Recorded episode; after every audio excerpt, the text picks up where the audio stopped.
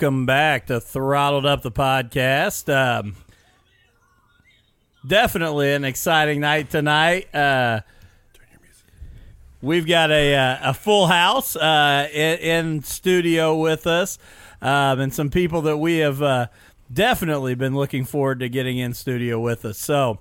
Uh, Matt, first of all, been a couple weeks. We've been to PRI since we've been on, had some fun, and uh, how's things going? My feet have finally recuperated there after we walked seven and a half miles indoors. I know, and and and tried to tried to take a break there and uh, go to Champs and had one of the most awkward experiences I've ever had. You guys ever been to a restaurant and the the waitress tried to make you leave? Never been to one of those Yeah. before. And I was even you have, Brad? Yeah, I asked George Covey. No, I mean she was ready for us to leave when we walked in. We didn't act up and get asked to leave. I mean, she just didn't want to wait on us. Yeah, we, we were even trying to kind of run up a bill a little bit. Yeah, you know, we thought we'd have a good time. have a couple beverages, and you know, she was like, "Here's you guys a check. You know, enjoy the rest of your day." So Dang. Yeah, she was. She, actually, our appetizer came before our beverages, which is uncalled for in every sense of the word. Wow. So she wasn't just doing that to us though, because the the table behind us, the guy got up and went and got the beverages. he served himself. Yeah, So she wasn't a very good waitress, I guess. No, no, it was disappointing. So, all right. Well, before we get started, let's talk about our sponsors here first. Uh, in the Fast Lane Productions. Um, if you haven't seen, uh, in the Fast Lane Productions is going through some uh, website updates right now. So if you're trying to log in and that's not working, uh, give it some time. They're they're making the experience better for all of us. But uh, huge shout out to in the fastlaneproductions.com and everything that they do. They are your source uh, for all the racing videos and action at Brownstown Speedway. Next one's going to be Schaefer Photo and Custom Tees. Uh, they're the place for any race fan to get racing memorabilia. Uh, Mark and Jamie Schaefer will work to make whatever custom photo product you would like, from prints, keychains, magnets, buttons, and much more. During the race season, stop by the Schaefer Photo and Custom Tees booth and let Bronze Bobby know what he can do for you. Miller's Termite and Pest Control is the only place you need to look for pest control. Don't get roped into contracts or high prices with the big companies. Reach out to someone who cares about you. They handle any problem from termites, bed bugs, ants, and spiders. And uh, you can reach out to them on Facebook at Miller's Termite and Pest Control, email at pest underscore n underscore peace at yahoo.com, or by phone at 812 767 5657. I will say again, um, had them come out and spray the house uh, just last Wednesday. Did a great job. My wife is happy, which means I'm happy. So if you have uh, ants in your house, which is what I had, call them. They took care of me. Then P3 Graphix. Uh, P3 Graphix is one of Indiana's premier suppliers for motorsports wraps and apparel. P3 Graphix offers great pricing along with some of the best customer service in the industry. Give them a try on your next project and you won't be sorry. You can contact them via email, phone, or on Facebook on the P3 Graphix page. Find out more at www.p3graphix.com. Also, Tommy Taylor, Indiana Farm Bureau Insurance. Tommy Taylor is an agent at Indiana Farm Bureau Insurance. He can provide you with auto, home life, commercial, farm, and does with a personal touch that you can't get with other insurance companies. For any insurance needs you may have, Tommy has the capability to provide you with the right amount of coverage. Tommy is not just a sponsor of the podcast, he is also my family's personal insurance agent and should be yours too. Give him a call, shoot him an email, or message him on Facebook, and he'll be happy to take care of any of your insurance needs. And then, special tonight, Wait one of our wait- sponsors. We we got Brownstown Speedway too. Oh, did I skip you? Yeah, you skipped me there. Man, I'm I used, just- I'm used to you overlooking me like that. I got so. on a roll and I couldn't stop. racing from March to October. Also, don't forget, guys, this year we do have the uh, Hell Tour date back for the Summer Nationals, so uh, that is coming this this year. So, Jeremy, you with the modified, I'm sure you get to participate in that night also, so that'll be fun for you. Yep. And then also Brad Irwin Customs. Contact Brad Irwin Customs for bodies, interiors, fab work, setup, and consulting. With Brad Irwin Customs, you can stick them deeper. Give Brad a call today at 812 216 3900. And very lucky that tonight Brad Irwin in the studio. with us in studio. So Not sure who's lucky, but So, well, first of all, we are going to give away some stuff tonight because I already threw it out there, and uh, we've got about forty people here on Facebook Live following along with us. So here's here's how this is going to go, guys. Um, I've got several different questions um, that I kind of put together, and I'm going to give away T-shirts, hats, total prize packs. We'll just give away anything we can tonight. So once you once I ask the question, the first person to comment on Facebook Live is going to be our winner. So Just any any comment? well, it gives the correct answer in the comment. Comment the correct answer.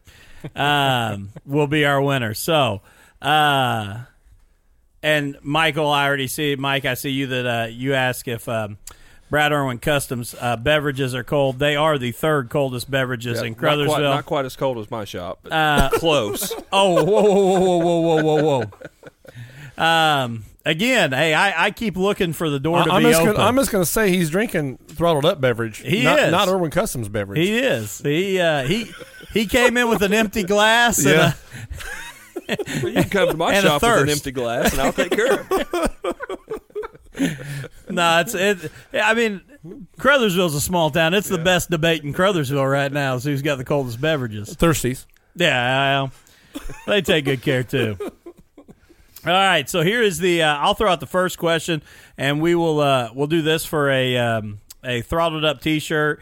Uh, whoever wins, I will reach out to you uh, by message uh, on Facebook, and we'll get you set up so we can get that to you. So. One thing we have tried to do is to expand our social media presence, and we started a Snapchat account. So the question is, what is our Snapchat username? So the first person that can give us our Snapchat username on Facebook Live is the winner of a throttled up T-shirt, uh, courtesy of us. So we'll see. I see Derek Clegg's on. Um, I know he's already an owner of a throttled up T-shirt, so he may not be the one that jumps on here with us. So, so first person that can tell me who what our Snapchat username is will be our winner. So as we, I, am kind of curious myself. you don't even know what it is. I don't have Snapchat, or I'd try to figure it out too. Yeah. so.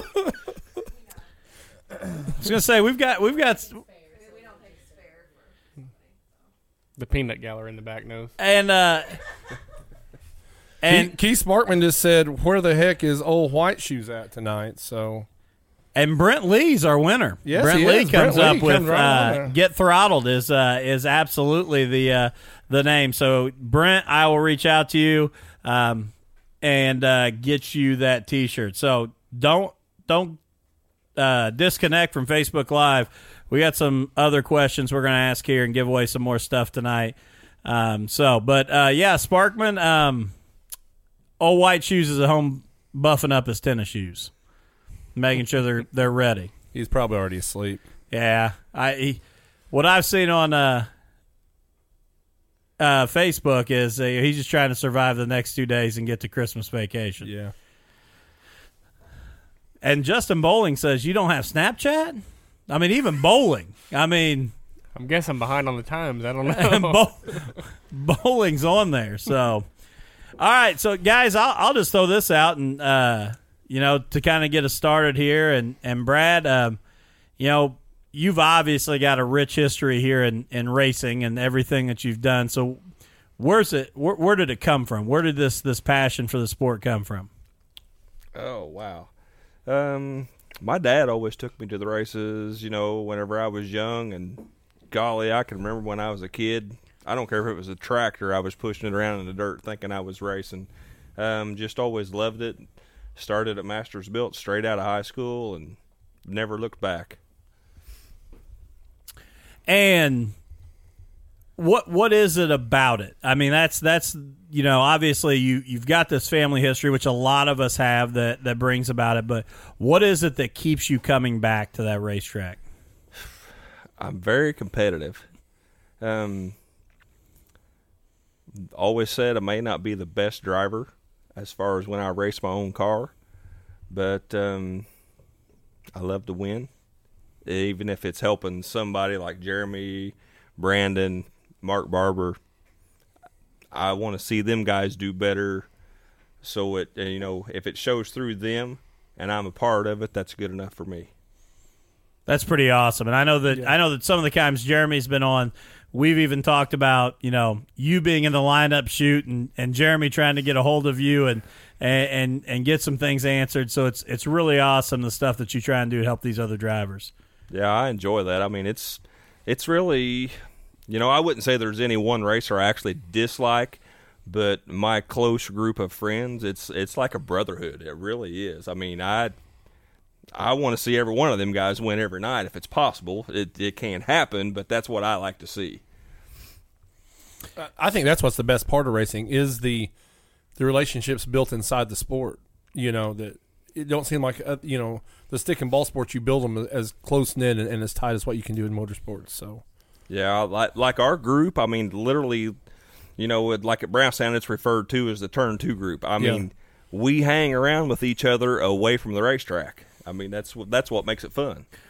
Well, and I think that's the that's the coolest thing we've talked about on here too is the fact that you know even somebody that you're you're a competitor with, you'll pull a part out of your trailer and give it to them because you'd rather see them on the racetrack with you and beat them that way than them be off the Yeah, racetrack. Exactly. Yeah. Yeah. but it uh you know and, it, and it's been fun for us and and you know and i know matt obviously he's had the role as the announcer there for a while but for us it's been a ton of fun to to kind of build those relationships as well you know we were laughing before jeremy i mean how many how many times have you been on now Third time, I think. third time, yeah. third time and fourth but you were here a fourth time sitting on the couch Yeah, right I was. So- Me and Burr were sitting on the couch back there. I forgot about that. so so yeah so i mean it's been a lot of fun to have you guys you know you know continue to come back so I think this helps me with announcing because it gives me so many side stories that I can talk about when you guys are out on the racetrack. That, For sure. That you know I I might not even know. Yep. You know, so that, I think that helps a whole lot. For sure. A lot of history that you might Oh, not yeah. have known that Oh yeah. you learned. So So started at Masterbuilt, obviously. Obviously now is uh, at at Brad Irwin Customs, and um, obviously you do body work. You, you are known, and I'm not gonna. I don't. Not the coldest beverage in Crothersville, but known as one of the best body guys around. Um, you know, a lot of people talk about the body work you do. So, how did you kind of transition into that that part of you know bodybuilding and those kind of not bodybuilding in the that sense, but Oh, building bodies. yeah, when I started at Masters, I mean, it was kind of a. I wanted, you know, went down there and was looking for a job and wanted to work with race cars and really wasn't good at anything at that point. I mean, I'm not going to lie. I stood down there in front of a drill press for probably three weeks drilling holes. I mean, that's where I started at. But as I moved around through the shop, as far as the aluminum work on the bodies, that's kind of where my knack really picked up and it took off from there. And the other stuff growed as I was there through time, but that's what took off first. You know, and I think that's pretty impressive that you admit that it. I mean, that it wasn't it wasn't a knack right off because oh, no, no. I think that's the other thing in racing that's so impressive is the fact of you know guys continuing to grind and get better and and you know understand their cars and understand racing in the same sense as you um, and wanting to work in the field is hey you spent three weeks at the drill press just drilling holes so oh, I've even washed tubing with gas. I mean, I've I've done it all. That you know. Did, did you have any fabricating experience at all before you walked in the doors down there? zero? Really? Yeah, really zero. And you know that's pretty cool right there that they even I gave mean, you a it- shot. yeah, you it- know. yeah, it takes time. It it kind of develops, and I mean, I've seen. I was there for 23, 24 years. I've seen guys that walked in the door and could pick it up very quick, and I've seen guys that walked in the door down there and never did get it. I mean, it's the same way with racing. It's it all kind of progresses along the way the longer you work at it. you know, me and Mike, my brother, we you know we worked in a machine shop for eleven years, and I think me and him both would have been rather down there with you on the race just because you know he's race car crazy than than you know all the stuff we was machining in machine shops. You know that was uh, that was the hard part for us. Right, we yeah. weren't we we had the knowledge, we just weren't, weren't didn't work on what we wanted to work on. Right. Yes. You know. What do you think the biggest change from you know that when you started at Masters Built to today? What is the biggest change in those race cars? Wow. I'm gonna say it's Um, going from an eight and a half inch spoiler to an eight inch spoiler. It was eight and a quarter. Just to clarify, eight and a quarter. Um, honestly, money. I really. I mean, honestly, I mean, everybody talks about shock packages. Everybody's big on if they think you know somebody if they're not running up front, they don't think they have the right shock package. You know, that's but money has killed racing. Really, Yes, it has. I mean, it really has. Because it's not. I mean, and you correct me if I'm wrong, but it's taken the driver's skill out of it and the even the the wrenching skill a little bit because it's it's kind of given a, a handicap to it. if you can afford to buy that talent, yes. I mean, you still have to be able to drive a race car. It just it puts some guys in a position 20 years ago if they didn't have that money behind them to buy that knowledge, they may be uh, you know, running back mid-pack or towards the tail of the feature and now it seems like that money on a local weekly show can put you right at the front if you just have minimal driving skills. And you You, know, I- feel that way as a driver too? Are, are you kind of? Oh, I noticing think that? so. Just from watching it throughout the years. I mean, now I don't. You got to be still a driver, like Brad said. But you really, if you have enough money, you could run up front. I'm pretty sure if you had enough money and put somebody raced at a lower level, maybe not been able to afford the high dollar equipment, they could be a better driver with the right equipment. It just it's that extra money to be putting into that car that you might not have right now. Well, and I think when we've talked to some of the the older drivers, uh, more experienced drivers, you know, the the thing I think a lot of younger guys are missing is the the idea of the feel. I mean, like you know, the I could just feel and adjust what I'm doing. Now it's all about I'll adjust it in the car or I'll adjust it in the equipment. And again, I'm not taking away from the guys that drive and with No, the technology, but you know, before it was all about they'd feather the throttle differently, they'd brake differently, they'd enter the corner differently. Now it's more about this is the line I'm going to run. The car needs to be set up to hit that line. Yeah, yeah, and years ago, whenever you know everything we raced on years ago, come feature time, everything typically would get slick, and usually in the slick, your cream of the crop drivers would automatically Yes. rise to the mm-hmm. top, regardless of what they had, because of their skill as a driver. Now. You can't take that away because those guys that are running up front and winning races, them guys can flat out drive. There's no doubt about it. But we don't we don't finesse anymore. Regardless of track situation, I mean, we are pretty much flat out wide open all the time. It, you know, so that's where the money comes in and the technology and stuff. You've got to have that car capable of doing that in any situation. I don't know when Bobby, you know, Bowling was on here, he's talking about Paul Crockett. You know, he said they jack their back of the car up and they'd look at where the rear end kind of angled, and then they'd try to adjust to that, and they'd go out and race. You know, now you guys got so many adjustments on it. I mean, you can tweak it right. well, that in. was Paul's poor man scales at the racetrack. Right on, right on. underneath the rear end to know how much left rear wheel weight you had in it. That's Right. what they were doing. That's Yeah. where Bobby's coming in with that. yeah. Well, and I just, you know, I think it's amazing to see, you know, how um, how how the game has changed so much in the sense of, you know, also that you can tune you, you- can tune while you're at the track. You know, not that you have to this is our setup. We feel like this is good. You know, we're to we're to swing for the fences with this and then the driver skill makes up for it. You can make so many adjustments to a car during a race weekend, especially if you have money and you have the team behind you and those kind of things to help that. Right, but you got to have that knowledge too because there's I'd a agree. 50-50 chance that whenever you swing for the fences, you're making the wrong move. Yeah. I mean, so that's the thing. I mean, that's a lot of times where that money comes in because you got to have that knowledge behind you with that. And uh, Jeff Lewis just commented here and said, Brad, you gave them the baseline setup for Skylar's first car. So they had no idea and had to start somewhere, and it helped them out a bunch. So, again, there's somebody else that's, uh, you know, shouting out to you about everything you've done. It for- might not have been right, but it had to be close. Oh yeah. it, it was somewhere to start from. well, if you don't know where to start from, I mean, Right, you know, yeah. anything's more than what you had. So. Jeremy, and, and all the time that you've uh, you've been around and worked with, um, you know, Brad, what do you think the the biggest lesson you've learned from Brad is? write stuff down, take notes. That's probably the biggest thing because I mean, if you ain't taking notes about what you're changing, what you're doing every night at the racetrack, you're not going to get nowhere. Because really, if you take notes and you figure out what you're doing, what works, what don't work, it helps you at the racetrack more than anything. I think so. Definitely take notes. And Brad, would you say small adjustments or big adjustments?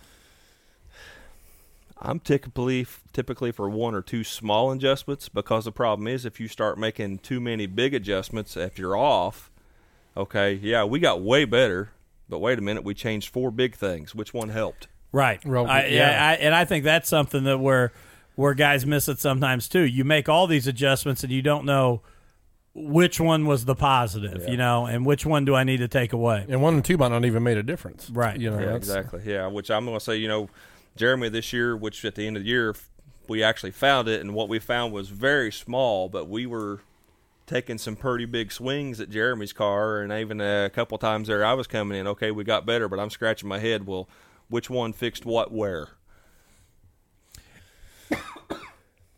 And to kind of go back to the race season, Jeremy, you did kind of have a, I don't want to say an up and down year, but you you started out strong. You had, and I know we talked before, you know, kind of a a middle of the year.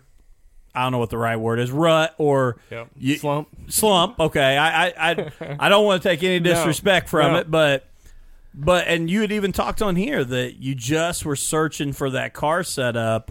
Um, and I'm gonna ask you this: as a driver, how frustrating is it that you feel like you're you're you're good, the car's good, but you're missing that one thing?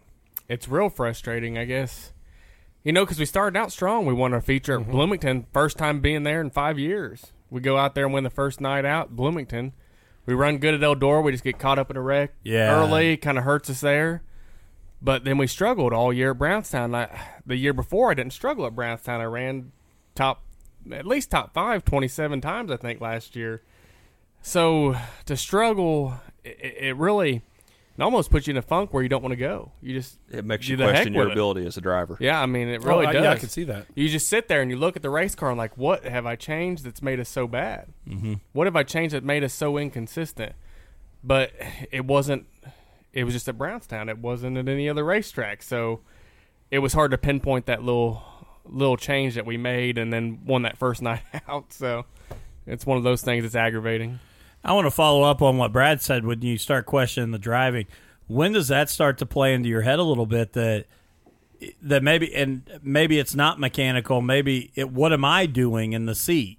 So do you start to adjust your driving style because you start to think maybe it's me, maybe it's not the car? Yep, I did. I, I did it every night because I year before last I could attack the corner so much harder than anybody else out there, and then all of a sudden I couldn't attack the corner. So I'm like, well, what did I mess up? What have I screwed up? So I start backing my corner off. I start changing things, and then it really wasn't me. It was something that we just changed over the winter time that didn't work out. Which then kind of throws off the notes and where you're going to go next week. Yep. Because if you're adjusting your driving style, you really don't know what the car's going to do. Exactly. I really do think some people might disagree with me, but I really do think if as a driver, if you had somebody working on your car and you just drove, you'd be a better driver. Because really, that person that's sitting out there that might have a lot more knowledge than you, say for Brad, for instance. So if he, if we went to the racetrack every night and he just adjusted on the car and I just drove and didn't have no say in it, just told him what I felt, I feel like I'd win a lot more races. Just, Why? That way you didn't have the input. I wouldn't be second guessing myself because Right. there's many a nights last year that I would sit there.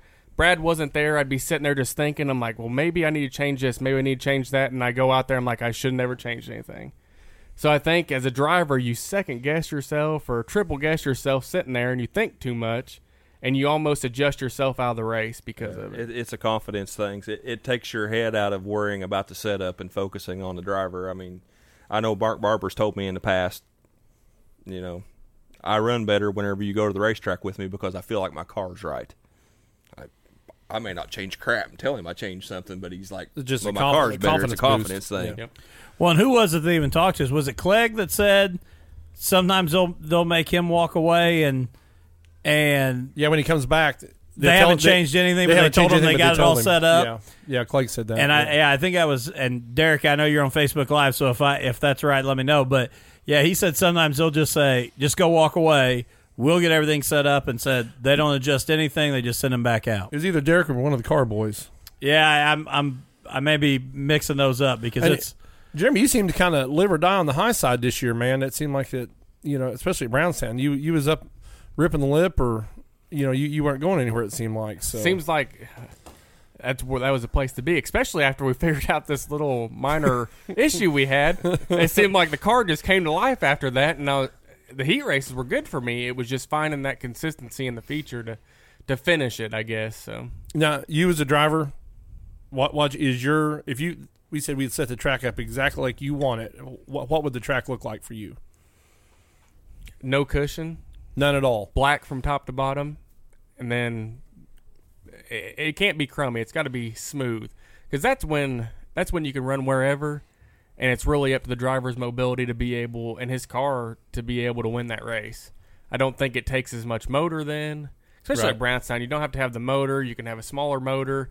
You just got to be on top of your adjustments. If you're on top of your adjustments, you can win that race. Now you you being a guy that likes to run up on the high side, it kind of surprised me you didn't want any lip, you know, any cushion at all, nothing up there. So I mean, sometimes you you might want that because your car is not very good, so you kind of lean on that cushion up there to be the best, I guess you can be. But really, if it's slick from top to bottom and you can move around, you can, I guess, be a better driver that way. I guess is what I'm trying to say. So what's your about your you, Brad? What what would you prefer? Oh, I'm gonna go same thing. Oh, Just Oh, yeah. as slick as you can get it, top to bottom, as many grooves as possible. No cushion, no dust, no crumbs.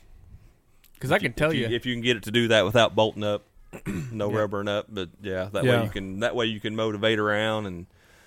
Seems like a lot of times if you can do that to slower speeds, make for more side by side racing, and then I totally agree with you. See, I, Yeah. I'm a huge fan of a black racetrack. You know, I, I like it when, you know, I've referred to it many times when I'm- I've been announcing, you know, old style Brownstown because when I was a Right, kid, it was always black. You know, that that's the only way Yeah. you've seen it. You the know? old school Brownstown when it was slick and you could see your reflection on the shine in the racetrack. I was just yes. going to say that too. That you know, the was- cars would roll down the front stretch and you could see them reflecting down on the track. So Yeah, and I think one thing too is if you watch some of my older videos, because I got them on tape where Mom used to videotape. I used to ride the bottom all the time. Right. Never liked the top. I still don't. I still don't like top. you lived up there, man. You know, that was sometimes you just got to live up there and set your car up to where you think the racetrack's going to be at that time. Yeah. Well, that comes into the transformation of where our cars have kind of come to because hmm. when I first got to watching Jeremy a little bit, whenever he first started, and I first got to helping him a little bit, it was still a little bit slicker, more old school Brownstown, Yeah. and that old school slow stuff, that stop and go around the bottom. If you drag straight, drag race up the infield up there. Typically, that would win them races, you know. But now we're not about that. It's kind of changed, you know, everywhere with the evolution of where the cars have went. We've got to attack the corners, so Brownstown has more bank on the top than it does the bottom, so it's hard to attack that bottom down there if it's slick. So it, that kind of puts you up there on that top where you can attack it. Now you you referenced no crumbs, where you guys that aren't huge race fans, that's when they throw the dirt, you know, the loose dirt up on the racetrack. Does it bother you when you got somebody living on the bottom, and they they are crumbing up the corners for you? You know, they're they're really not going nowhere down there, but they just keep throwing you know keep throwing all the crumbs up on you. Does does that kind of aggravate you as a driver, or you just deal with it? It depends. Depends on where you're at at that time. So let's say if you're following somebody that's leading the race and they're throwing crumbs up there, you need to try to get that top cleaned off as best as you can. That way you could roll past them. So your main thing is attack the corner as hard as you can on that deal and try to keep that clean right there where you're racing. Try to keep if you get pressure on him, then it might might help you get by him, and then then you're free reign up there. Gotcha. But most of the time, if somebody's running the top and somebody's running the bottom, uh, the the field's going to split in some sort of way. You know, there's going to be some guys following that guy that's running the top, some guys going to be following the bottom. So it's going to help you try to keep that area clean, I guess. But I just I didn't know how you know when you look down and think, man, he's just dirty in my lineup. it it is aggravating, but it just depends on how you got your car set up too. If you got your car set up where it can roll through the crumbs still and still drive off the corner, you'll be all right. But if Yeah, me and Bron, me and Brent Laundrie used to make some deals back years ago when we and him was both running modifieds.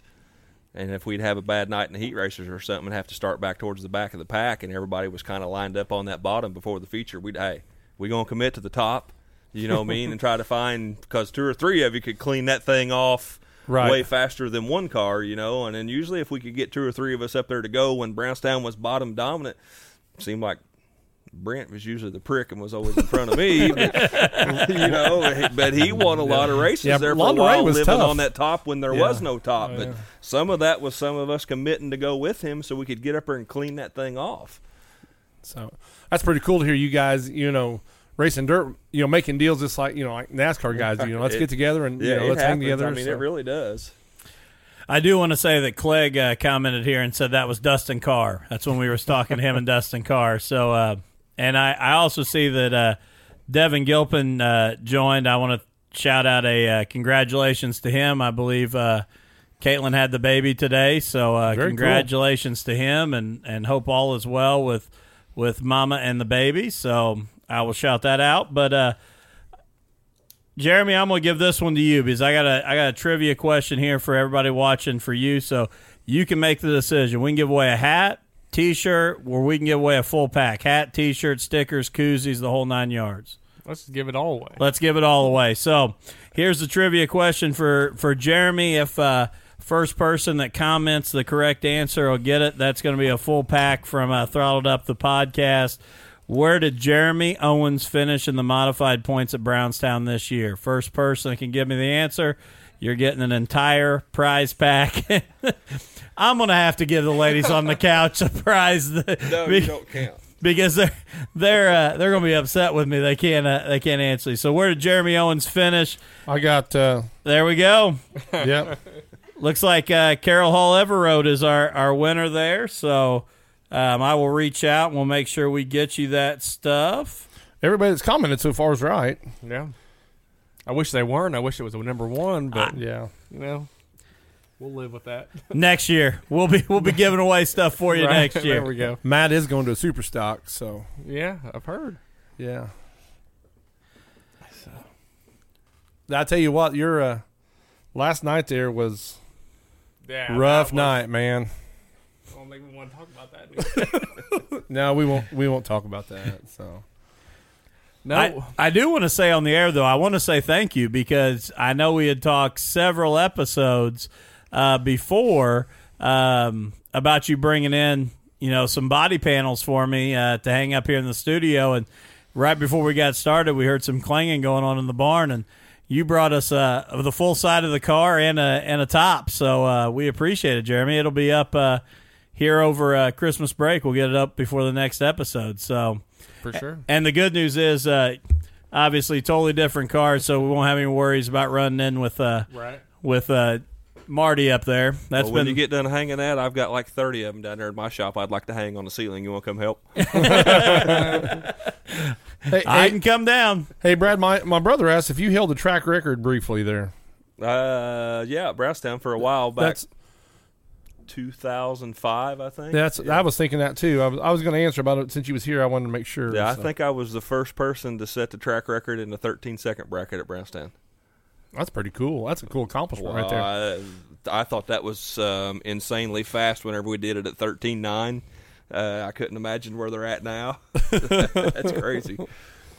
It is amazing how how much that speed has changed in those cars. Yeah, I mean, the extra bank, they've changed their configuration a little bit, so it's sped it up, but I'm telling those cars are fast now. And it's not just the late models. Everything's Yes. fast. I mean, Yeah. it is it is all getting fast. The the leaps and bounds that racing has made in speed in the last four years is crazy. And that's a great point you just made because you're exactly right. Every class, Yeah. the speed is Yeah, it's not just the late models. It goes all the way down to the pure stocks and the Yeah. Hornets. Those Oh, yeah. things are yeah, they're fast. Well, the Hornets are almost too fast for what they are. You Yeah, know, there, there's so much equipment failure in them anymore that you know. Oh, well, when the racetrack's heavy at Brownstown and it's got that cushion around the top, it's too fast for them late models. oh, I, I Yeah, totally mean, agree It really that. is. Yeah. Yeah. I mean, I mean, I've seen through working at Mastersbuilt, I've seen several tracks in other regions of the country that actually downsize the size of their tracks to try to make them smaller and slow them down because of the speeds they were reaching. Are you serious? Yes, like Wow. um, say Brunswick, Georgia. yeah. At one time, Brunswick, Georgia was almost. They called it a half mile, but I would say it was close to a five eighths mile. And I think the last time before they started shrinking the track down to a three eighths, Daryl Lanigan had the track record, and his average lap speed, I think, if I remember right, was 161 miles an hour. That's those, entirely Those cars are not built for that. wow. no, those cars Yeah, aren't. they are not built for that. Jeremy, did you notice any speed difference from you know Bloomington, Brownstown when, when you went over to Eldora? Could you tell was on a bigger racetrack on speed or I mean, you can tell, but really, it's. I guess it really wasn't a big difference for me. It might be for some other people, but I th- I think everything goes so slow whenever you're driving a race car that it doesn't. It don't matter where you're at. I don't think so. It it was faster, you could tell, but it wasn't. It wasn't night and day difference. I don't think it was. It, it was still racing. I guess. So things happen even on the racetrack about the same speed? Yeah, I mean, and other people might be different, but things happen a little bit slower whenever you're focused, Right. whenever you're not Yeah. focused. So if you're focused, you're in the zone right there, just like you're playing football or anything else, any kind of sport. Everything slows down to you. You know, it's it's it's weird, I guess you could say, but Well, you're really- doing it like Eldora. You're doing it in a bigger area. Yeah. Right. So You you, got have so little- much yeah, more you have a little racetrack over there. You It's- have a little more track and a little more maneuverability, so it gives you that extra little bit of room room to think about that. I mean, it looks big when you're just sitting up there watching, but when you get out on it, it's big, it's wide, it's it's different. That's for sure. And I'm gonna be honest, I'm not. I I agree with you 100. percent But for a guy that's never sat in that seat, it is still amazing to me. And and I played football, and I agree with you. It, it does slow down, and as you get more confident, you can, you you know, you see the game coming. But when I hear you guys talk about you know being at Eldora or even at Brownstown and peeking over at the you know the scoreboard and seeing where you're at or who's in front of you that's remarkable to me at the speeds you're doing to come through the corner and think i'm just going to take a quick look here at the video board and see where everybody's at because to me sitting in the stands i can't imagine it slowing down enough for that but it's i mean it's a kudos to you guys for what you do Well, your corner entry speed has to be so much faster because I mean you got such such more straightaway, you know, to get to the corner. So And I think it's just because the corner's so wide, and it's kind of more sweeping than it is stop and go. So you don't think of it as you're entering the corner that much faster. you. You yeah, think well you're just and entering true. the I mean, corner at Eldora, you've got that room and that longer straightaway to get down there. Whereas, like when you go to Bloomington, honestly, for me, when Bloomington's fast, Bloomington is one of the quickest places I've ever had anything happen. Yes. because that place is so small. Yep. and Gotcha. tight Yeah. yeah yeah, You know, I mean, you you, you come off a four to go down the front stretch and you can't Yeah. even blink, and you're already going back into one at Bloomington. You know, do, do you notice the banking in Eldora in the race car? Nope. I was I don't. cu- only I- under caution. Yeah. I, I can see that caution. because you're. But I don't under racing racing conditions. Like when the first time I went there, I I couldn't tell you the difference. I you know, that's couldn't.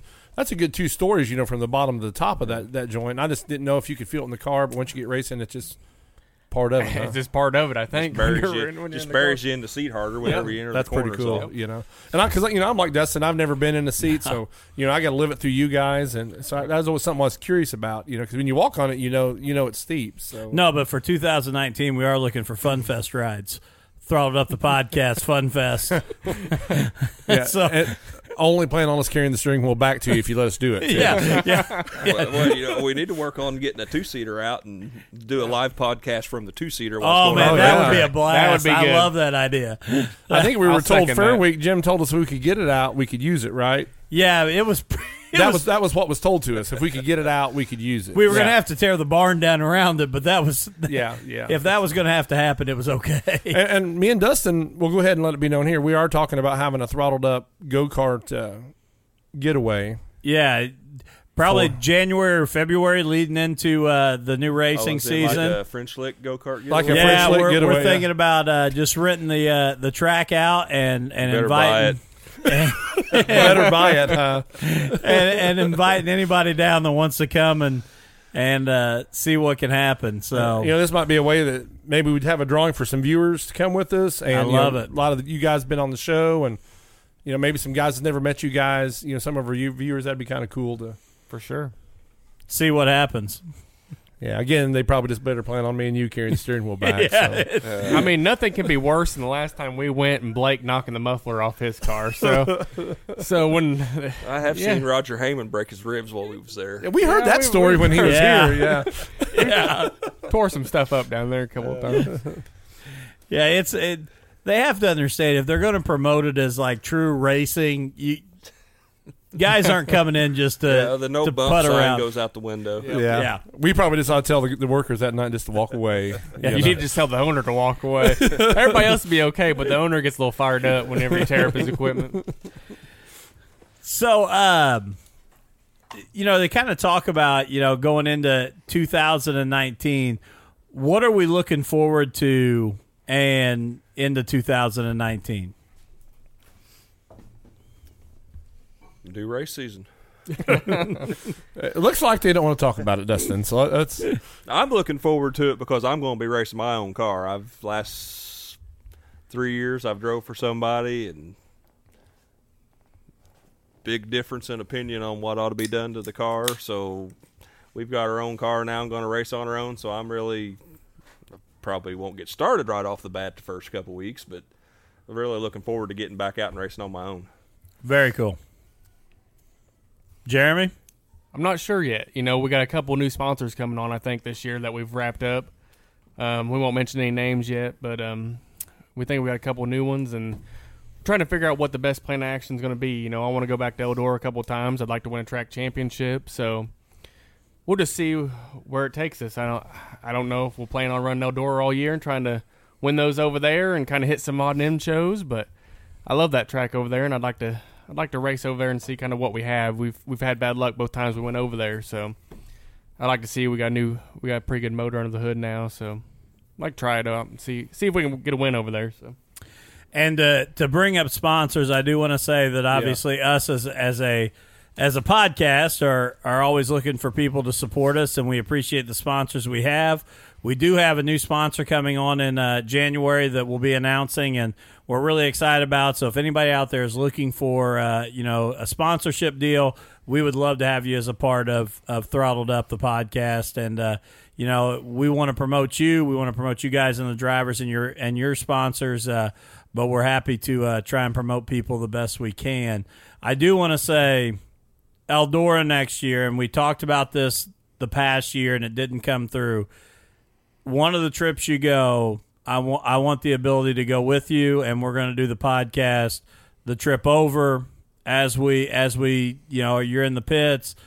We're going to do a full, in depth Jeremy Owens to uh, to Eldora next year. Um, if we work it out for the apple seed again, we both could go. I You- love it. You know, so because I want to make. I mean, now that you know all the rules, and I know we're not going to break them, well, we hope we hope we won't. we hope not.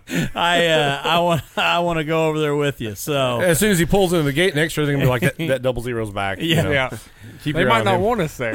They'll just have a pit station at his at his pitch. You know. So. Pretty much. which we're going to try and sneak in. I don't know that it's going to happen. We're going to try and sneak in for media passes uh, for Eldora next Yeah. year. PRI already approved us, which Hey. Yeah, see, obviously we got him right here. You know, they didn't look too hard. They gave us The- media passes The up press there, man. was, but we're going to try and That should sneak get you in. into Eldora right there. That's all it takes. That's, I mean, that's that's the real deal, right? We should be legitimate now. We've been at the biggest show there is. So, I, so I just kept waiting on somebody to ask us where Crothersville was. where's that at? hey, from north to south, there's racing in Crothersville between That's Masters right. Built and Brad Irwin Customs and Throttled Up. I mean, Yeah. you, there is no bigger town than racing right now than, than Crothersville, Indiana. It, it encompasses the entire The entire- north to south. I mean, so, doesn't matter that it's a quarter of a mile, but hey, we don't have to talk about that. Um, Fastest quarter mile in Indiana, right Yeah, there, man. for sure. all right, Brad, I'm throwing this one out to you. What do you want to give away? You want to give away a full package? well, that sounds like what you want to do right there. All right. Package, so Well, I figured You, you'd want want to give that away, right? yeah. All right, so uh, the uh, next uh, trivia question here deals with Brad Irwin and where did Brad Irwin finish in the late model points at Twin Cities this year? So the first person that can give us the uh, the Nope. the uh, correct answer uh, will uh, will win that full uh, full meal deal here from uh, Throttled Up the podcast. So whoever can tell me where he finished I in don't the think late there's enough time left. Time left. model points. They're researching right now. They're, they're trying to Yeah, find they're it. like- Google that because I don't know up the real answer, fast. Since we Twin only Cities raced like Racetrack's website just just crashed. Uh, I see a second, a thirteenth, and a sixth. Anything That's right- that's not nobody yet. Nobody I got a yet. fourth. They're and a all third. over the place. we got a fifth now. Fifth, Mike Lugo is our winner because uh, it is fifth. Is where I he did? finished. I had no clue. That's sad. He just put two, three, four, five, six, seven, eight, nine. Mike, you got it right at five. You're right. Ortman went with just last. and just don't know how many there were, but That's what I thought it was. I thought it was last. All right, so we'll reach out, but I, I I'll say this. Obviously, you're talking about Eldora, Brad. I'm going to throw it out to you. What what tracks are do you love? What what are the places you love to go and race? Eldora's up there. Um, raced there a few times when I was driving for Bill Davis, and it's just I think it's the history. Mm-hmm. Um, Oh yeah. probably my most favorite track to race on is shut down Bardstown, Kentucky. Um, loved that place. I don't know what it was about there. Everything I ever rolled in there with, modified or late model, we was always competitive and right up front. Um, I went down there one time with Tori Collins. That place was pretty pretty awesome. I liked that place. I really Yeah. did. I know a lot of people didn't, but I liked that place. Um, Brownstown's the place I love to hate. I'd love to win the races there, but man, sometimes it is so hard. Um, it's hard not to like North Vernon being right in my backyard. Golly, West Plains, Missouri, probably the nicest racetrack I ever raced on in my life. Um, it'd be hard for me to pinpoint one. You know, and it's kind of it's kind of crazy to me. you know, Obviously, Bardstown being out, but with the tourism that they've kind of got up there, that they that the track can't. They they haven't tried to pick up a track there again. Yeah, I'm not sure. Back when Bardstown ran, you know, the coal mining was huge down in Kentucky. Still, and the, there was seemed like there was a racetrack in every town. You know, at, the- Right, at that yeah, time yeah, down there. they've and lost a lot of tracks. there's probably been there. eight or ten racetracks close up in that part of Kentucky. And I, you know, Bardstown at one time used to, you know, years ago they had a good crowd every week. In the last few years that I went down there and raced off and on, it seemed like their crowd fell off, and I'm not sure why. Bardstown's a pretty good sized town and should really support that. Um, I, I don't know. It was always well ran. You was usually out of there early every night. I'm not sure what happened there, but that's that was a neat place to race. Both corners was a little bit different from one end to the other. It had some speed to it. What's the farthest you ever traveled to race? Probably West Plains, Yeah. West Plains, Missouri. I'd say, at, I, as far as I know, I think that's my farthest. Track. Was that about seven hours, F- six hours? Eh, Probably more like eight or nine. I'd say with the- It's with a race car good hauler, haul out probably, there. Yeah. What about you, Jeremy? Eldora. Eldora. right now. Do you have anywhere else on the on the radar that you really want to be able to go race? Oh yeah, I could list all of them. Really, I, I think that's the one positive for a modified though, because you could go anywhere if they're racing modifieds and you're Yeah. there. You I'd know, like to see Jeremy go to Fairbury. oh uh, yeah, Fairbury's a really I'd nice like to place. hit I those- think he'd run good there. I'd like Yeah. to hit those three big races in it's like September or August over there in Illinois. They have three back to back Friday, Saturday, Sunday, ten thousand on Saturday, five on Friday, and five on Sunday or something like that. But I'd like to go over there and hit those, and and we might just do it this year. And I know just threw out one I forgot about. Yeah, that's when I come in. My knees were shaking. Kentucky Lake. Yeah. oh yeah. Yeah, we went down there to a race one time, and it was. Um, I think they set a track record like the night we was there. Of course, we wasn't close to it. We was off, but I know whenever I come in, I was like, they asked me what I thought, and I told them if they didn't slow that thing down, that we wasn't going to be racing no heat race. Oh really? Oh man, it was yeah, it was crazy. I thought that- the car was going to turn over. We were so fast. Kentucky Lake's the track that the Hagenass owned there for a while, wasn't it? Mhm. Yeah, You know, yeah, it was Yeah. Um, uh, Kentucky Lake, Calvert City, Kentucky. Yeah. yeah. Gateway would be another one. I know Brent Lee just put that on there. Gateway would be another one to just go try out. I mean, you get tore up. A lot of stuff got tore up this year, but it'd be You- cool you think, just to you be. don't think that's too small? I mean, honestly, I think it is because you're almost. I don't Depends know on where you come from, because that's about the size of Macon. If Yeah. you're over You in go to Illinois, Macon they're and them used to places running that, you on know, that They're used stuff. to running so- that stuff, but so you, you think it maybe helps those those Illinois drivers? Well, that's why I think some of them guys, if you watch that modified and late model deal, and you watch, there's a lot of them local Illinois guys Yeah. that managed to get into that race, but they're used to racing that style of racing. You know, Right. they're used to, you know, they're used to bumping and grinding a little more than we do because their tracks are so small right there in that area.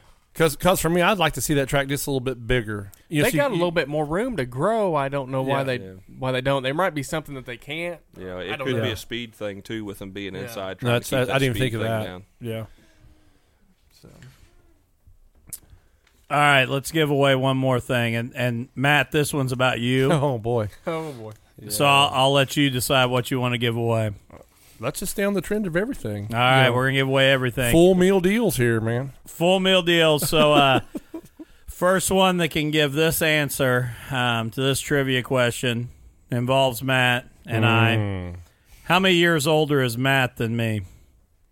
oh man. You know, we say that a whole lot, so this should I be know. pretty good knowledge here. So, first one that can uh, tell me how many years older Matt is than myself uh, wins a uh, full prize pack from Throttled Up the Pod pa- But you podcast. guys, you guys can be honest. If you see us in real life, I look younger than Dustin. So really? Is it the beard? it's especially when his hat's off.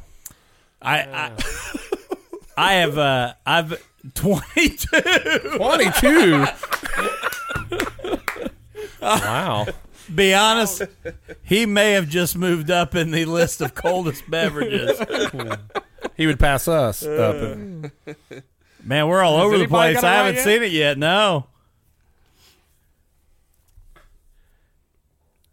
They're they're trying. They're hitting all around it. It's way more than one, and a little less than 22. Oh, wait a minute. I, that was my age. I'm that much older than Dustin. Man, people are being really nice to you. Cowboy didn't There's go only nice. a couple of teens right there. We're all over the place. Justin Bowling. So Comes I've in got with coming in with 14 years. Yeah. Um, yeah, yeah. When I was born, um, Matt was just a a young 14 year old. Yeah, yeah. Man, to go back. I thought that was the best trivia question of the night. I, you know, as soon as you said you had one about me, I knew that's what it was going to be. You know, it, our age difference is like the biggest joke on Throttled Up. so if it's 14, what's the actual age? 33. 47. God, you guys are young. Not really. We're the same age. That, that's what I, th- I thought we were. When you said 22, I was like, what? Yeah. Putting you up there a little Yeah, bit. yeah. Yeah. Hey, that's all right. I mean, you're a little young to be my dad. But I could be, you know.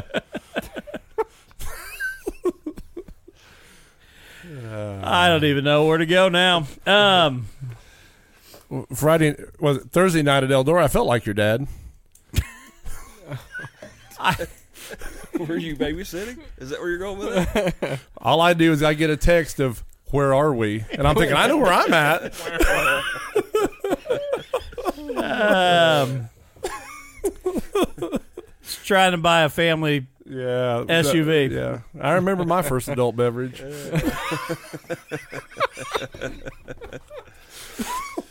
Yeah, it was probably at 14 when I was born. Um, moving on. Thir- 13. I don't, even, I don't even know where to go. I go don't from even there. know why we're friends, man. hey, if, if you can't laugh with your friends, they're not really friends. That's true. That's true. So, all right. So, Brad, breaking out uh, your own car in in 2019. Um, where where are you planning on attacking? Uh, we'll definitely hit Brownstown some, burning some. I know that uh, that points money they're throwing out at Vernon's pretty enticing, but I don't want to get wrapped up into that points racing. We did that a few years ago at Vernon, and golly, never was won the points and was never so miserable with racing in all my life. That's what, you know, Um, it seems like sometimes that points drags you in and then you almost get to where you hate the sport, you know? yeah, I mean, Sometimes it's worse because they don't give you uh, points. Would be nice if they gave you a couple nights where you could take off for whether it be birthday parties, whatever. Because everybody has something come up in their life, but when you're stuck at a schedule where you got to be here, it's almost like work. And then you can't just go have fun. Yeah, and well, and then you get out there too, and you start second guessing yourself while you're racing. You get behind somebody, and you're not maybe not having a bad night, and say you're running third or fourth, but you know you're a little better than that guy, and you might be able to pick up a couple spots, but you may have to put yourself in an iffy situation Yeah. to get that spot, and you're like, well, dang, if I do that, then I'm gonna screw myself on them points. If I take myself out, so I I would really like to come to Brownstown and win a crate race. I did that deal years ago. I know Jason Heyman used to make fun of me because he sat there and watched one year and kept track. Um, when we first started racing crates at Brownstown, 2007 or 8, whenever it was, I went an entire year between Brownstown, North Vernon, or wherever, and won every heat race for an entire year between the two racetracks, but one, and could not win a feature. We would run second and third every week. So got to hit Brownstown. Would like to get one of them wins over there. Probably hit Vernon a few times. Um, told Shelly, you know, I'd I'd like to venture out and hit a new track, couple tracks that I've never raced at myself. Whether it be, I really can't find any that I haven't maybe raced my modified at, but say like throw in like Daughtry or you know maybe hit Florence a time or two. I'd I'd like to have a little fun getting around and experiencing some different tracks this summer. See, outside of uh, Brownstown and Eldora, Florence is, is right up there with me. I love that little place down there. I don't know why I do, but Yep. I, I, I enjoy that joint there. My I like Florence. My opinion of that place is it's a fifty dollar facility with a fifty thousand dollar racetrack. But I like the track. Yeah, you we know, are. it's the track is always pretty nice. I'm going to ask you with this, and, and I'll throw it out to both of you. And and I don't want anybody to read into this in any way, shape, or form. But when you talk, would you rather have that big points fund, or would you rather have that money dispersed throughout weekly wins? I'd rather see it through the weekly wins because it's better for the racer. Mm-hmm. Just like, and I'm gonna throw this out here, and I don't know if this is a fact, but I've been hearing like this year at Brownstown for the super stocks, Brandeis has been was going to throw in and make every super stock race a thousand dollars to win. Yes, That- Is that I've true? heard. I don't know. I but I, I've I don't heard know it if that's too. true or not, but I've, I've, heard it too. this. Yes. But my theory, not only as a racer, but as somebody on the outside looking in that makes my money through guys that bring me their race cars and pay me to work on them, our racing's declining, and you can't keep paying all them guys on the top that money. You have got to have them guys that are going to run 10th through 20th every week. You've got to get them guys enough money to keep them coming I totally, back totally agree. or we're not going to have racing on a weekly basis in the next 10 to 15 years because we're car counts are going to be so low that we're only going to show up and watch special shows. It's a, and this is just my opinion on you know paying out the uh, points fund or weekly. You know, if you start banking on that points fund and and you know the weekly racer that don't have a lot of sponsors, he blows up five or six weeks in there, and, and he has to set out two or three weeks because he can't afford another motor. That big money on the points fund's gone Right, for him. right, he yeah, might as well forget yeah, about that. yeah. You know, that's uh, that's why I'm with you. I, I think a weekly show needs to pay, and not necessarily the the guy that have wins. to be on top. No. I'd rather see it spread from second on back because Yes, that guy that ran eighth spent just as much money getting to that racetrack as Yeah. the guy that won. Eh, that's exactly right. And you know, we need to start taking. I definitely think start monies need to be really ramped up. You know, just I mean, because you never know when you're going to get out there and something's going to happen, and, Yeah. and you're going to have to pull off. Right? I mean, you know? and nothing against any of the local races or racetracks, but I've always said if I ever hit the lottery and hit the lottery big, I'm going to put every racetrack in the country out of business because I'm going to lose money every week because I'm going to give back to the racer. Those guys are going to make some money. yeah. I mean, that's that's what it takes to keep them guys coming back. Well, you know, we started the show off talking about how expensive racing has gotten, but purses haven't grown in the last 25 years. No, not really. You know, I mean, you know, if they do grow, it typically grows just a few hundred dollars on the top. It's not dispersed out through them other 20 guys that start to feature. yeah. Well, and I'm going to say this too. What you just said, keeping those racers happy, and I know there's all the debate between keeping your racers or your fans happy, but you keep the racers happy, the butts will end up in the seats. Right. Yeah. Is that your show? But this is, I think, a lot of times you have just as many or more people in the pits Oh, than you ever have on the fan side of the racetrack. Yeah. You know, See, that's something I'd like to see worked on too. I mean, I know it's always been a dream of mine. I'd like to. I would like to promote a racetrack one day. I mean, it's it's a. I see both sides of that. You know, everybody complains. Well, you know, the racetrack, racetrack's charging too much money to get in, or the racetrack this, or the racetrack. It is a lot of work for that promoter not to put some money in his pocket over a season. But there are some things that I've seen through going to so many racetracks over the last 25 years that I would like to see to do to maybe put more people back in the stands because our crowds are not good on a weekly race Right. at Right. any racetrack really You're- you're around exactly here. right, I mean, yeah. now I've been to other racetracks. It's like say we talked earlier, Fairbury.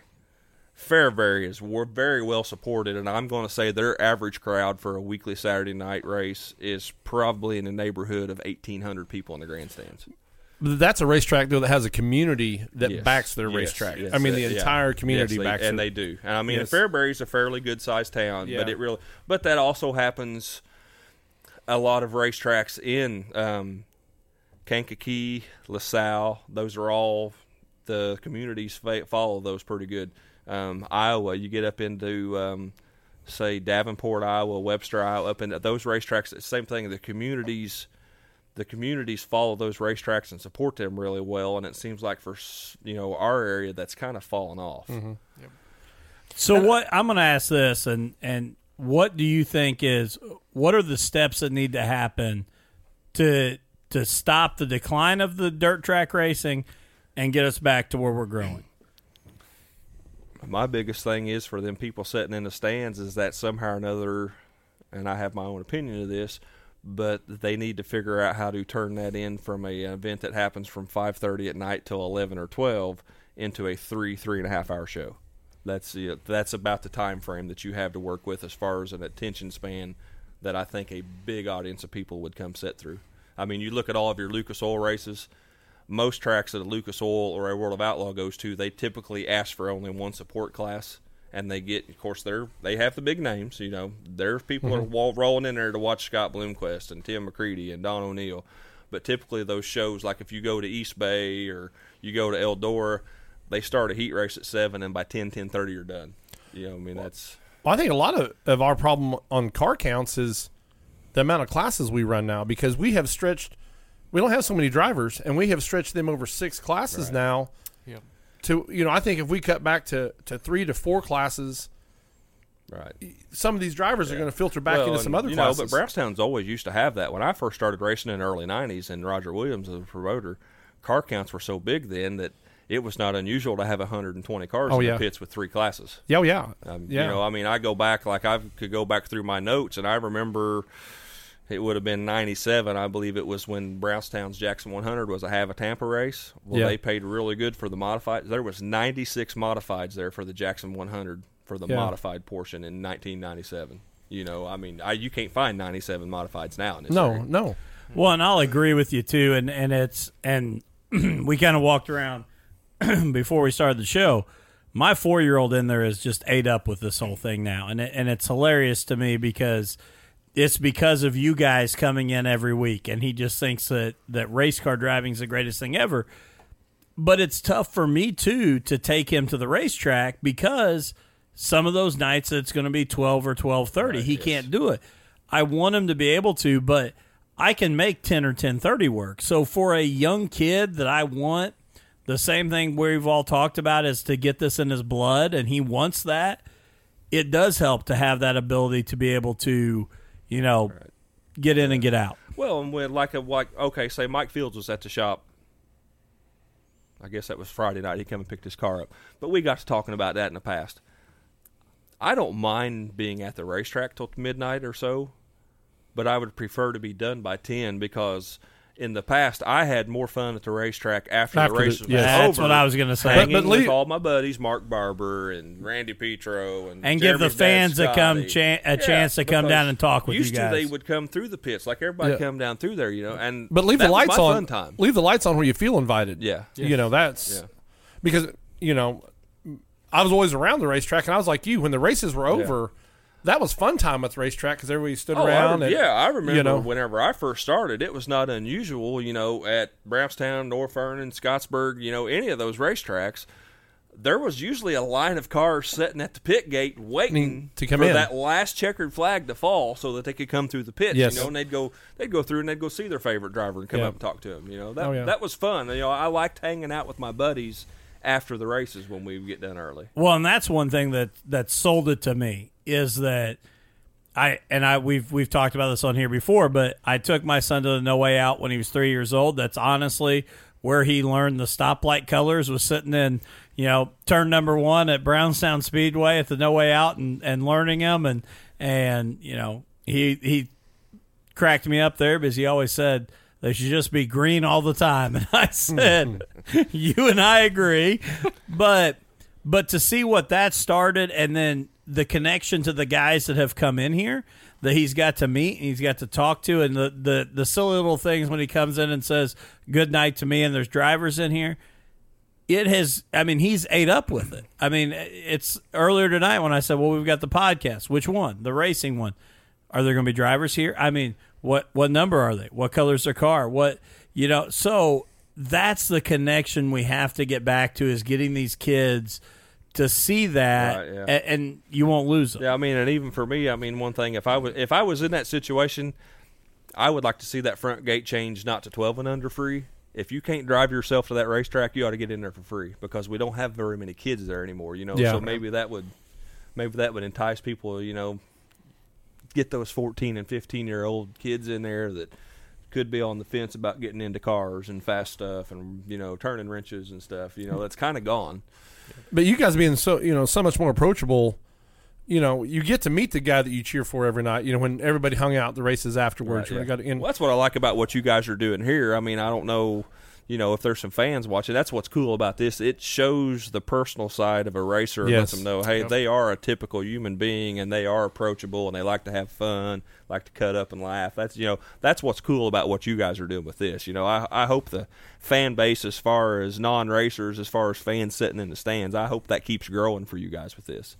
Well, and we appreciate it, and we appreciate you know Jeremy's been on several times, and Brad, you've been on, and and it has been a joke with us about you know here in Crothersville and and the whole nine yards, and we appreciate you know you know kind of that camaraderie and the thing, and you know when we started this, and we've talked several times, it was it, this was totally about a both of us have a passion for sitting down and talking about racing, and b we were tired of seeing the the big name guys, the Lucas Oil, the World of Outlaws guys, constantly getting that publicity and seeing what they got and saying, why can't we have something here for local guys to come on and talk about what they're doing turning wrenches, what they're doing to make the track every Saturday night, and those sponsors that are helping them get to the track.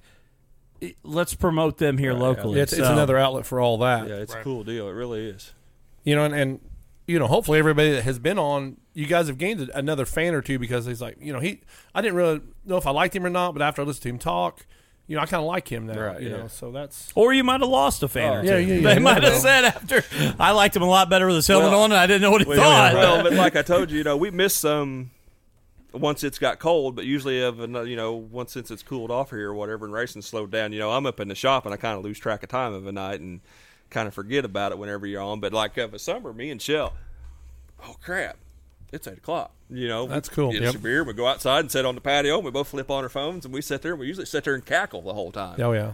Yeah, it's a, it's funny because uh, I- I'll throw it out. Joe Joe Hartwell and, and he's been on with us, and uh, he he's told me several times that his wife will say, "Really, you know, during race season, like you've been at the shop all night." Yep. Then you came home and you just got on the couch and you turned on your phone to listen to those guys talk about racing, and that's really. And he's like, "Yeah, that's that's what I'm gonna do." And I actually got a text from him earlier that that he said it's time. We we were in a group text, and he he told everybody in the group text it's time to be ti quiet because the podcast is starting. Yeah. so, But I, I'll Oh, tell I you, it- forgot. so you see Joe, Joe over at school, don't you? oh yeah, I, I see Joe every day. but it's therapy for me. You know, I, I look forward to coming in here and spending time with you guys. You know, it's Yep. it, it's a whole different side of Yeah. being at the racetrack. You know, there's no stress. There's, there's no you guys hustling around. Well, I'll have You- to hit you guys up too because it's not unusual through the winter. Once a month or every once in a while, we'll call up like Jeremy and Cassie and Brandon Carr and Derek Clegg and golly, sometimes Heyman and Cowboy and we'll be up there at the shop sitting up there. We'll sit up there and play cards and drink a few beers. We'll sit up there on the weekends on Friday or Saturday night till one or two o'clock in the morning, just sitting up there doing nothing, just sitting here Right. doing this, just having a good time. Anytime. We'll get, we'll get the cornhole boards out and throw cornhole in the shop. We Yeah. just sit up there and have a good time because oh, it's not race season, so we're not You- doing this at the track. you so, like the camaraderie too. You know, yeah, that's yeah, that's the we like brotherhood hanging- yeah, again. we you like know, hanging out with each other. Yeah, let me know. We're right here in Upper Crothersville. We'll be we'll be happy to happy to head on down to We the throw you shop. some breadcrumbs out on the way down. Well, guys, I mean, we are at uh, an hour and 10 minutes already, and, and it has been nothing but fun. So, um, I do have one more trivia question that I'll throw out, and and we'll give away the whole deal again because I'm not even going to ask. It's what we've given away. So, for everybody that's stuck around with us, we got 52 people currently uh, watching us on Facebook Live from what I can see here. So, the last trivia question is what is the hang on before you get you get going. Jeff Walters, pretty dedicated listener to us. I want to tell him. Hope he gets a feeling better. I know he just got he came home not too long ago from the hospital from another surgery. So uh, Jeff, get to get healed up and get to feeling better there, man. Look forward to seeing you at the at the racetrack too. So Thank you. That's awesome. Yeah, and and I saw Jeff just posted there Merry Christmas, so Merry Christmas to everybody. Rick Gum also said he doesn't know if he's agreed with Irwin as much as he did tonight. So um, I don't know if that's good or bad. I'm gonna be honest. Yeah. I, I, I assume he's only listened to the part about the thirsty sportsman. So that's So what- he, has been absent the last few times I've been. Maybe he quit drinking. I don't know. so I'm, I'm gonna go with that. But uh, last trivia question of the night, uh, as we kind of get get looking ahead here to 2019 and the racing season, and getting excited. What is the date for the 22nd annual Indiana Icebreaker at Brownstown Speedway? First person could tell me what is the date for that Indiana Icebreaker. Um, is uh, winner of the full prize package here from us. So, what's the date for the Indiana Icebreaker before we take off? See who comes up with it here for us. and Hartwell says, for the record, it was eight and a quarter. so, Yeah, Keith Sparkman also uh, King family owners of the of Florence Speedway. Also, March 16th. yeah, Jason Sellers is our winner right there with uh, March 16th. So, I'll reach out to everybody that was a winner and make sure you guys get your stuff here uh, from Throttled Up the Podcast. So, uh, Brad, Jeremy, thank you. Brad, you are welcome back anytime. Appreciate it. um, Wednesday nights at 8 to hang out here and, and uh, you know, What are you thinking? Late February, we go back to every week, or Yeah, probably. Yeah, um, I will say, you know, Jeremy. Obviously, we've talked to you a little bit. We want to get out and get to the garage and and uh, do a live show there. Brad, we'd love to come down to the shop and do one from from your shop as well. We have the equipment to to kind of go on the road here and want to do some of those. So, um, but I appreciate it, guys. I mean, I, I truly, truly do mean Appreciate it because the the the silly thing is, is we came up with this idea, and it, it does still blow my mind that um that people, are willing to show up and talk with that us. that know. show up at, at eight o'clock on Wednesday night and talk with us, and and I do want to shout out that Brent Lee said throw my shirt across the field. So Brent, I'll get as far as I can, and you, you can you can find it along the way. So. Uh, but yeah, thanks guys. I appreciate it, and I wish you guys all the best of luck in uh, 2019. And please plan on continuing to be guests here on Throttled Up the podcast. for sure. Absolutely. All right.